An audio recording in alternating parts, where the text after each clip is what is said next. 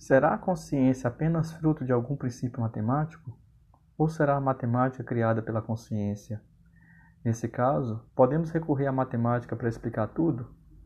Com as propriedades conhecidas e com os elementos do conjunto chamado universo, encontraríamos o que queremos?